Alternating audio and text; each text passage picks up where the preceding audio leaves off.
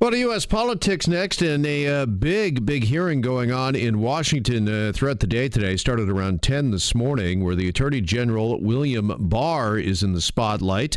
His uh, summary of the Mueller report uh, didn't seem to satisfy a lot of people, and that now apparently includes uh, Robert Mueller himself. Now, today, Barr is facing questions from lawmakers over concerns that he tried to spin the results to be in favor of President Trump. A letter written to Barr from uh, Mueller was uh, made public. It was dated March the 27th, in which uh, Mueller raised concern that the summary quote did not fully capture the context, nature, and substance of the report that uh, Mueller put together. Here was a Barr earlier today when he was uh, asked about uh, that letter and his uh, statements uh, regarding the report before it came out. When the report came in on the 22nd and we saw it was going to take a great deal of time to get it out to the public. Uh, so I didn't feel that uh, it was in the public interest to allow this to go on for several weeks without saying anything. And so I decided to simply state what the bottom line conclusions were, which is what the department normally does make a bi- binary determination. Is there a crime or isn't there a crime? All right. For more on this, let's turn to Paul Pacelli. He's a morning show co-host on WDRC Connecticut, and he joins us here on Global News Radio, 640 Toronto. Paul, good afternoon. Good afternoon to you. I'm sure you've been watching uh, today's proceedings with some interest. Uh, what do you make of uh, what uh, the Attorney General William Barr has had to say so far?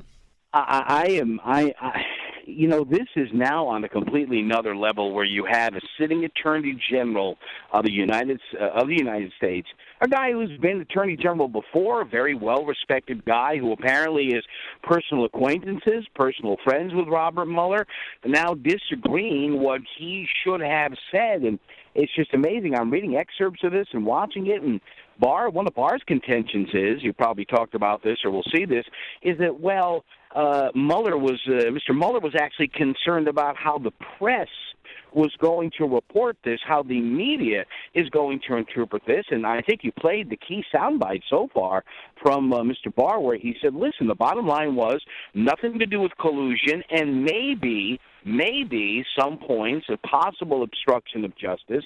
Uh, that have to be debated further by Congress. So uh, this, you know, I mean, I watch this stuff. I'm reading this stuff, going, you know, it, it, the circus continues. Mm-hmm. Uh, what do you make of uh, Barr's original uh, statements? Should he, as Attorney General, should he have spoken out about the the Mueller report uh, before it was uh, made public? I think he was between a rock and a hard place here. I mean, again, you had at least half the country. I think we've discussed this before. You had half the country um, waiting for this like it was supposed to be Christmas morning. If you are, if the you're talking about the part of the country that cannot stand Mr. Trump, you have the other half of the country that was saying, "Listen, this is going to be vindication."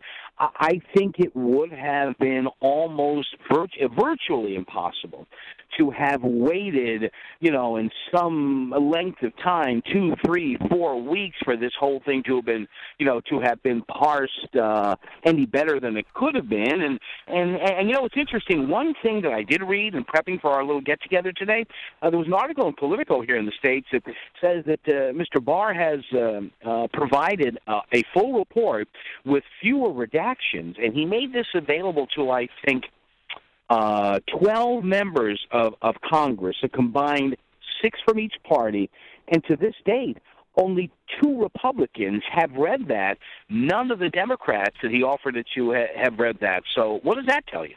Yeah, well, the attorney general uh, again should the, they be getting involved in something like this? I mean, what was the harm? I mean, uh, America has waited, uh, you know, so many uh, months, so many uh, weeks for the Mueller report to wrap up and uh, to be presented. What would the harm have been for the attorney general to wait just a, a couple of more weeks for the report to come out?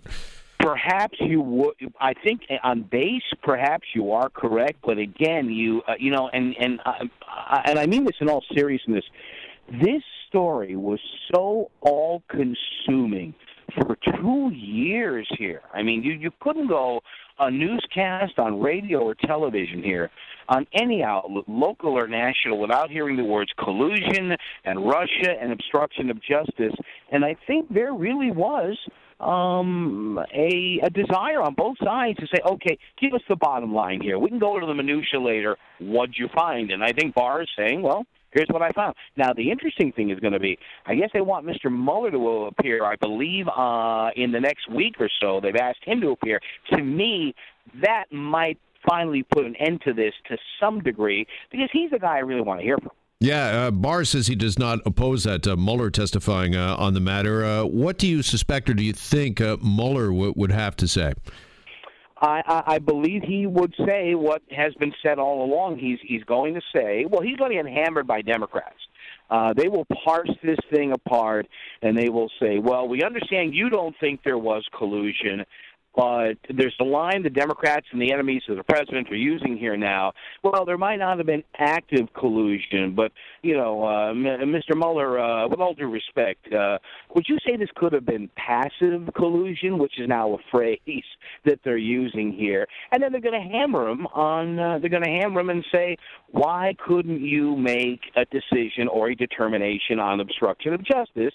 And he Remember, this is no $10 street corner lawyer here. This guy used to run the FBI. He's going to say obstruction of justice is a very difficult and high bar to prosecute. All right, let me ask you. I just want to get back to uh, uh, to William Barr and his uh, comments on the report before it uh, came out. I mean, there's one thing uh, I think for the Trump administration and for government to try to uh, you know spin uh, some news. you know, there's politics involved there, but it's another thing when the Attorney General and the judiciary gets involved. Elizabeth Warren has stated that she believes that it would be best for William Barr to resign over the matter. Do you see it going that far, Paul? Well, first of all, Elizabeth Warren is trying to get above three percent in the polls, so let's let, let let's put that up front. Uh, you see, you see, actually, the people who say the most extreme things here are the ones trying to gain traction. No, I don't think Mr. Barr should should should resign. I unless you can show me the bottom line where he uh, blatantly violated some blatant tradition of Justice Department protocol here. No, I think one thing you have to remember is that although attorneys general here in the U.S.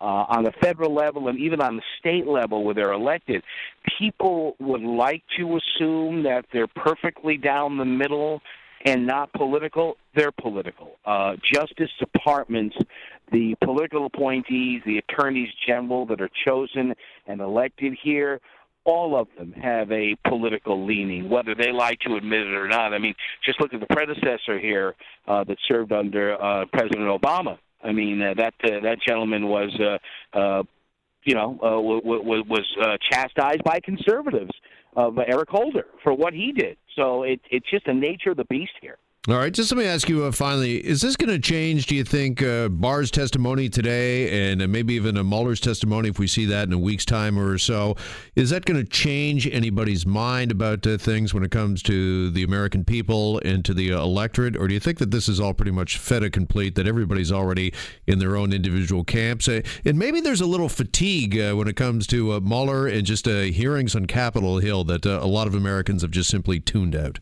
you you you listen to correspondents here who cover outside the beltway, the big flyover of middle America, the Rust Belt, the part the the portion of the country that elected Mr. Trump president, and they basically don't care. They've made up their minds. Now, to the first part of your question, I do think that once you get beyond William Barr, who everybody is painting as some sort of cover up artist now for the president, okay?